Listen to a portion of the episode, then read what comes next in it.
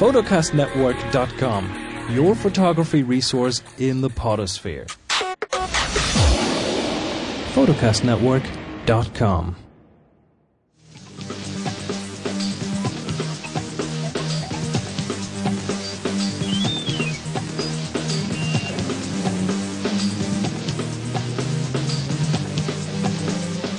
Hola, ¿qué tal? ¿Cómo están todos? Bienvenidos al capítulo 37 de fotografía digital arroba memoflores.com.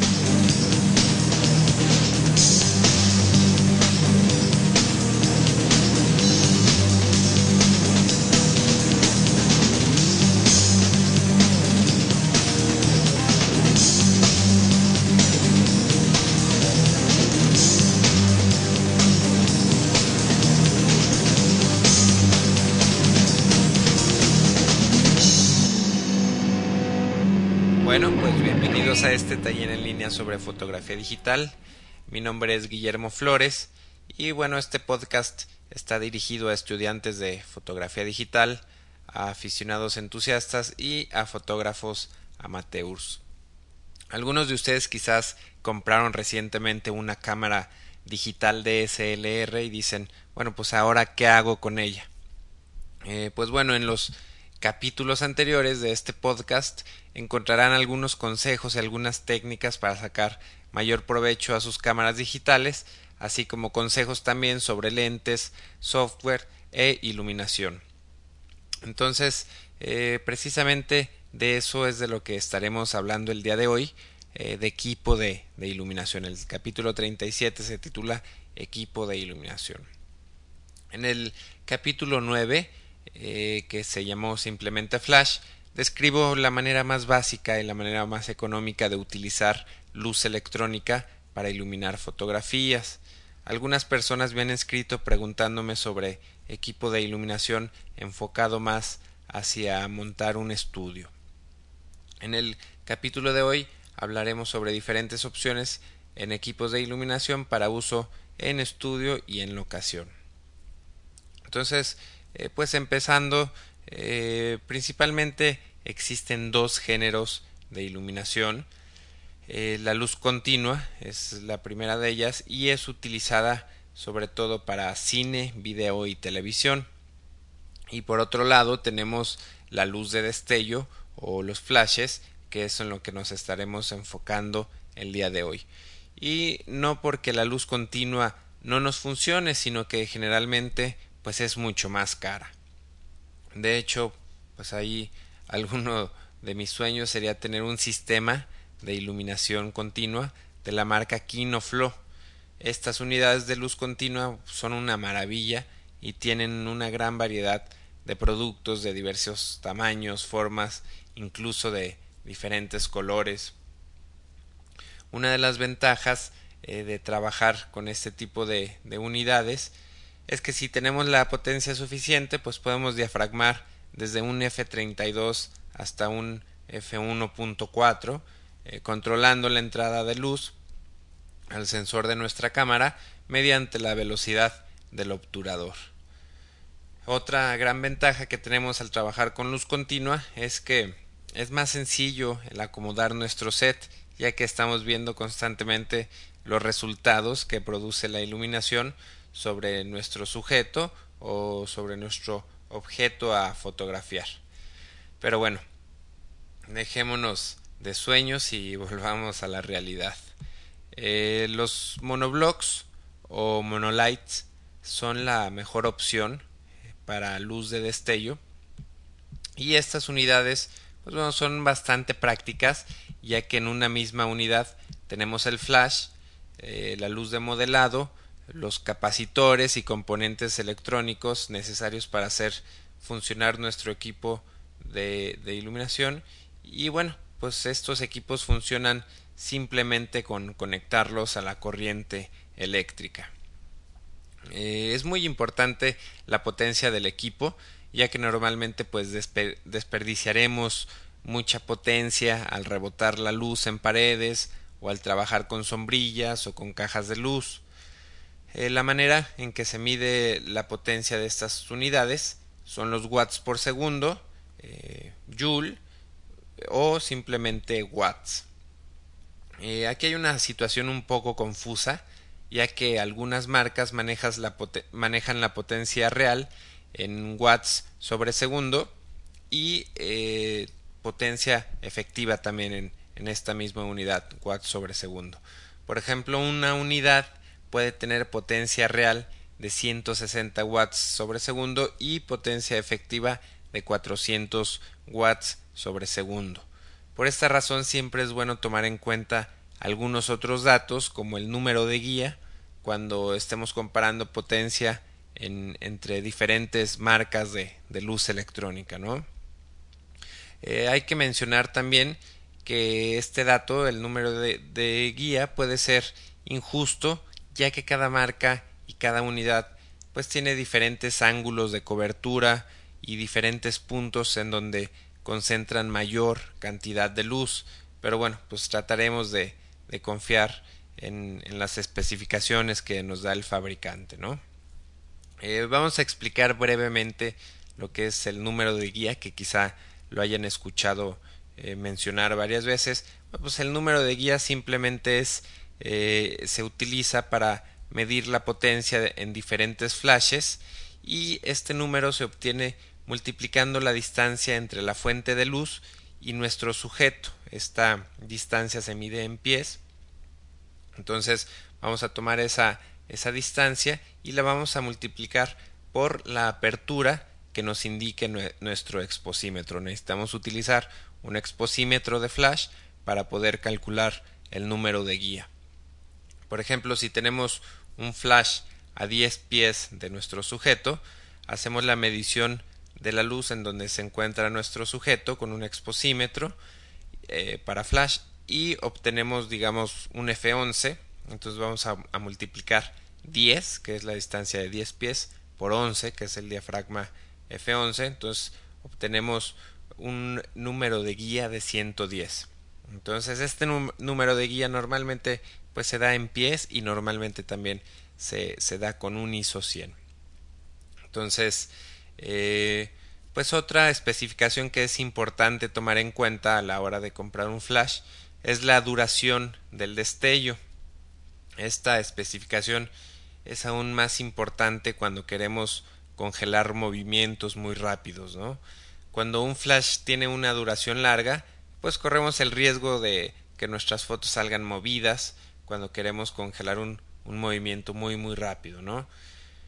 Eh, estas velocidades también se dan en fracciones de segundo, eh, como por ejemplo un 640 de segundo, etcétera, ¿no?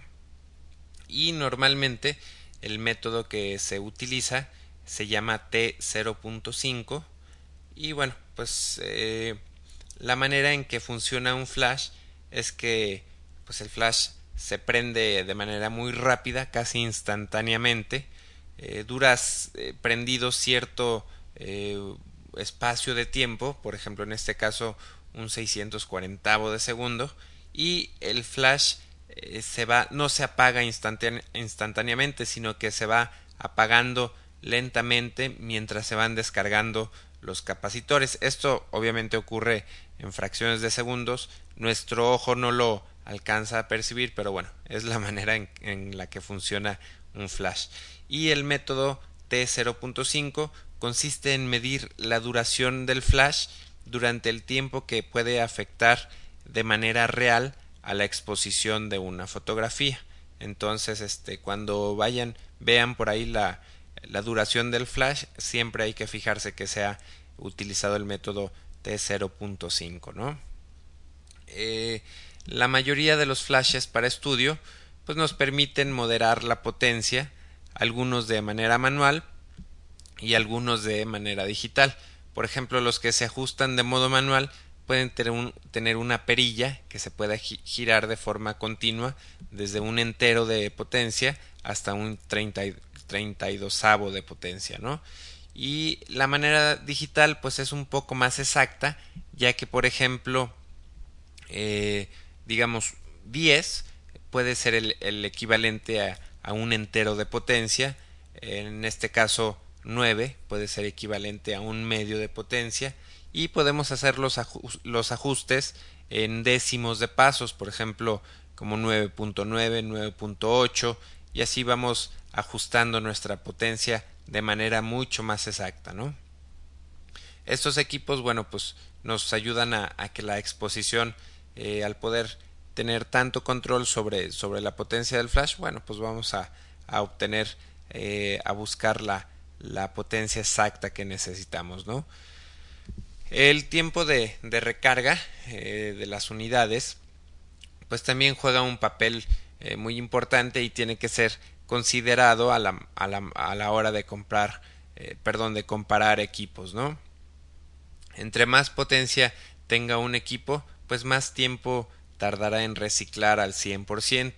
Por ejemplo, un equipo de 500 watts puede reciclar al 100% eh, cuando se descarga toda la potencia en medio segundo, por ejemplo.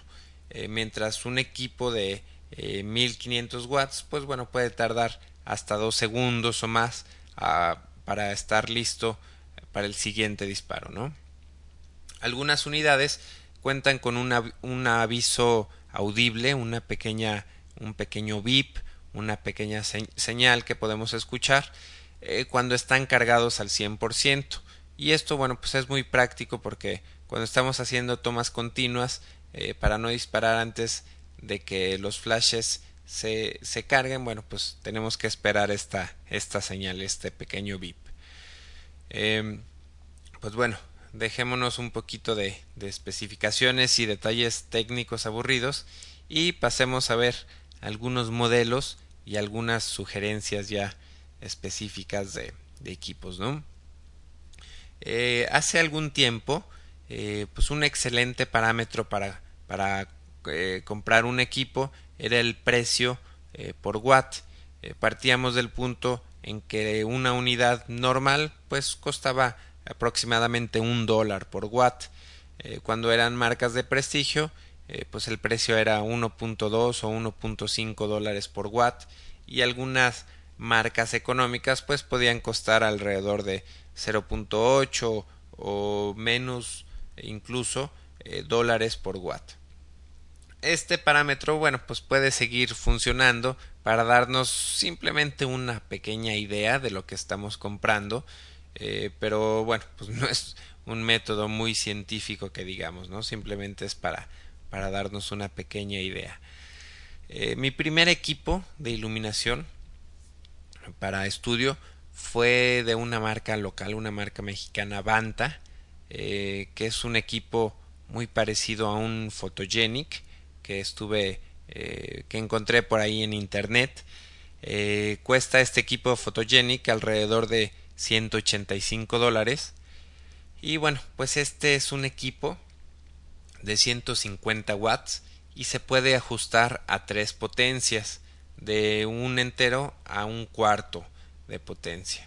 Eh, tiene un número de guía de 150 y un tiempo de reciclado de 4 a 6 segundos. Que bueno, pues ahora me parece una eternidad, pero pues con eso fue lo que con el equipo que empecé, ¿no? Eh, hice mis trabajos, eh, mis primeros trabajos eh, con este equipo, con, pues, bueno, con muy buenas experiencias y con buenos resultados, ¿no? claro que cuando yo empecé a hacer fotografía, las cosas eran muy distintas a hoy en día, ¿no? Los disparos se cuidaban mucho más, ya que era la época de los rollos de 36 exposiciones, eh, los exposímetros, los polaroids y en ocasiones los 10 o los 16 disparos eh, que se hacían en rollos de, con rollos de formato medio. Entonces pues todo era como más lento más pausado.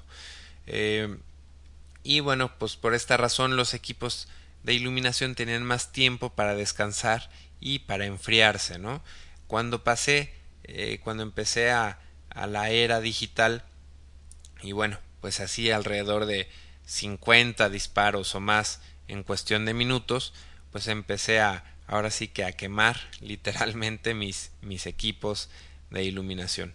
Entonces, este, pues algunos equipos de iluminación económicos tienen la desventaja de que pueden apagarse debido al sobrecalentamiento por, por el uso constante y bueno, pues es el precio que tenemos que pagar si compramos equipos económicos, ¿no?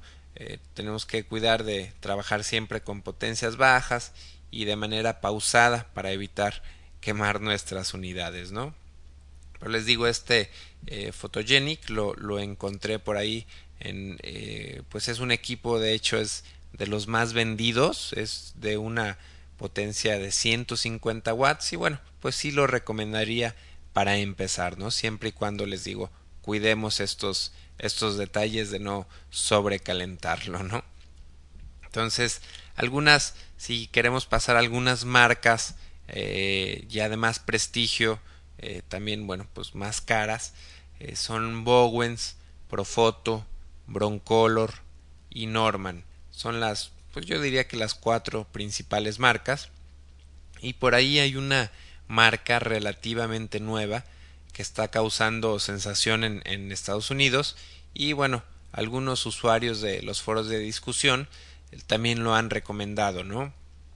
La marca es se llama Alien Bees eh, y bueno, pues personalmente me llamó muchísimo la atención las especificaciones que tienen estos equipos y sobre todo el precio, ¿no? Están manejando precios bastante accesibles, bastante económicos y bueno, pues creo que eh, voy a comprar por ahí uno para, para probar y pues contarles por ahí mis experiencias. O también si, si alguno de ustedes tiene eh, este equipo sí me interesaría escuchar cuáles han sido sus, sus experiencias un poquito más más este en detalle con estos equipos no pero bueno eh, cuántos flashes necesitamos para para montar un estudio pues bueno yo diría que lo mínimo eh, son dos flashes lo ideal serían tres flashes aunque bueno siempre eh, pues nunca vienen de más eh, una cuarta y hasta una quinta unidad, ¿no? Normalmente una la utilizaríamos como luz principal, la segunda la podemos utilizar como luz de relleno y la tercera para delinear contornos, ¿no? Que puede ser en el, en el cabello o en el cuerpo y para delinear esos contornos siempre desde atrás hacia adelante. Eh, la cuarta o la quinta luz la podemos utilizar para iluminar fondos o para hacer algunos efectos, ¿no? Yo tengo algunos sets de iluminación predefinidos eh, con los que me gusta más trabajar, pero continuamente me encuentro pues experimentando con diferentes configuraciones, diferentes acomodos de los flashes, eh, diferentes potencias, etcétera, ¿no? Entonces, bueno, pues por ahí en algún capítulo posterior me gustaría mostrarles con un video podcast algunas de mis configuraciones favoritas para iluminar modelos, ¿no? Entonces, eh, no, les, no les digo cuándo, pero, pero prometo que, que lo voy a hacer, ¿no? Eh, también es, es importante tener, tener equipos de diferentes potencias, algunos eh, de 500 watts o de menos, algunos de 1000 o de 1500 watts, ¿no? La luz, la luz que sale de estos equipos, pues la podemos modificar, la debemos modificar y manipular de diversas maneras. Eh, con reflectores de diferentes ángulos de, difusión, eh, las podemos modificar con sombrillas también o con cajas de luz. Eh, la manera más, más económica para manipular la luz pues es simplemente rebotándola en paredes, paredes blancas. Techos de preferencia no, porque bueno, de los techos la luz viene de arriba hacia abajo y en ocasiones prefiero que la luz venga de los lados o a nivel de ojos, ¿no? Entonces, eh, pues esta es mi manera favorita de iluminar rebotando la luz y la razón es pues simplemente porque podemos obtener fuentes de luz bastante grandes incluso mayores a cualquier caja de luz, ¿no? Eh, las sombrillas también son muy prácticas para, para, iluminar y también son bastante económicas. Hay dos tipos de sombrillas, eh, una que rebotamos la luz en la sombrilla puede ser blanca o plateada y hay otro tipo de sombrilla translúcida que permite el paso de la luz a través de la sombrilla y difumina mucho la luz, ¿no? La intención de estos accesorios pues es cambiar el tamaño de nuestra fuente de luz. Por ejemplo, el flash en sí, una unidad de, de flash, Em, lo que es el, destellador, pues mide aproximadamente 5 centímetros de diámetro. La fuente de luz eh, de un flash sin ningún reflector, sin nada, pues es aproximadamente 5 centímetros de diámetro. Eh, si utilizamos esta luz para iluminar directamente a nuestro sujeto, pues obtendremos sombras muy marcadas, definidas y desagradables, ¿no? Además de que podemos obtener muchos brillos también, ¿no? En cambio, si utilizamos una sombrilla de, por ejemplo, 32 pulgadas para modificar esta fuente de luz, obtendremos una iluminación muy muy suave eh, con sombras poco definidas y bastante agradables y por ahí brillos pero muy sutiles, ¿no? Esto se debe a que eh, pues estamos cambiando el tamaño de nuestra fuente de luz eh, de 5 centímetros a 32 pulgadas, ¿no? Entonces, ahora, imagínense que nuestra fuente de luz la apuntamos hacia una pared de 3 por 3 metros, pues obtendremos una eh, iluminación sumamente agradable, muy muy suave. Eh, la mayoría de estos equipos de, iluminación monoblocks o monolights cuenta con, una celda fotosensible la cual activa la, unidad al detectar cualquier destello repentino de luz, incluso eh, si estamos trabajando en un día lluvioso, bueno, pues un relámpago puede, puede hacer que se active nuestro equipo, ¿no? Eh, de esta manera, bueno, pues activamos nuestros flashes desde cámara, utilizando un flash externo en modo manual a una potencia mínima para no desperdiciar eh, baterías. Es importante mencionar que el flash externo debe de estar en modo manual, ya que algunos flashes destellan si están en modo automático, destellan para medir la distancia antes de tomar una foto y este preflash que se le llama eh, pues va a disparar y a descargar nuestras unidades para el momento que, que se expone la foto ¿no? que todo esto sucede en, en fracciones de segundos eh, a lo mejor nuestro ojo no se da cuenta pero a lo mejor van a ver una foto negra y bueno pues esto se debe a que el, el preflash activó y desactivó los los y descargó perdón los, los flashes y, al momento que se hizo la exposición, bueno, pues ya no alcanzaron a cargar nuevamente nuestras unidades, ¿no? Eh, otra opción para sincronizar nuestros flashes en estudio, pues es con un cable sincro o con un cable PC que se le llama. Si nuestra cámara no tiene terminal de salida PC, bueno, pues podemos comprar un accesorio para montarlo en, en la zapata y bueno conectar ahí el cable. Eh, si trabajamos con más de un flash pues tendremos que sincronizar los demás flashes por medio de las fotoceldas ya que pues resultaría poco práctico un cable para cada flash no la mejor opción sin embargo para sincronizar nuestros flashes pues es mediante transmisores y receptores infrarrojos como por ejemplo los ahora sí que de la marca más prestigiada es Pocket Wizard eh, pero bueno, tienen la desventaja de que un set de dos Pocket Wizard, eh, que es una unidad eh, transmisor y receptor, pues bueno, nos pueden costar fácilmente más de 300 dólares, ¿no? Y estos no son los, los modelos más nuevos. Entonces, lo que sí es que tienen la ventaja de que los podemos utilizar en exteriores, en donde sería muy difícil de sincronizar con fotoceldas o con cable y eh, pues bueno pueden llegar a tener un alcance de hasta 488 metros ¿no? o 1600 pies em, hablando de, de exteriores y ya para finalizar este programa este capítulo de hoy eh, hay algunos equipos que tienen la opción de conectarse a, a baterías especiales para trabajar con iluminación de estudio en exteriores. Estas baterías son bastante prácticas ya que nos permiten trabajar con flashes de, bueno, de grandes potencias de 1000 watts, por ejemplo, o superiores, en lugares donde no hay corriente eléctrica como a la orilla de la playa, ¿no?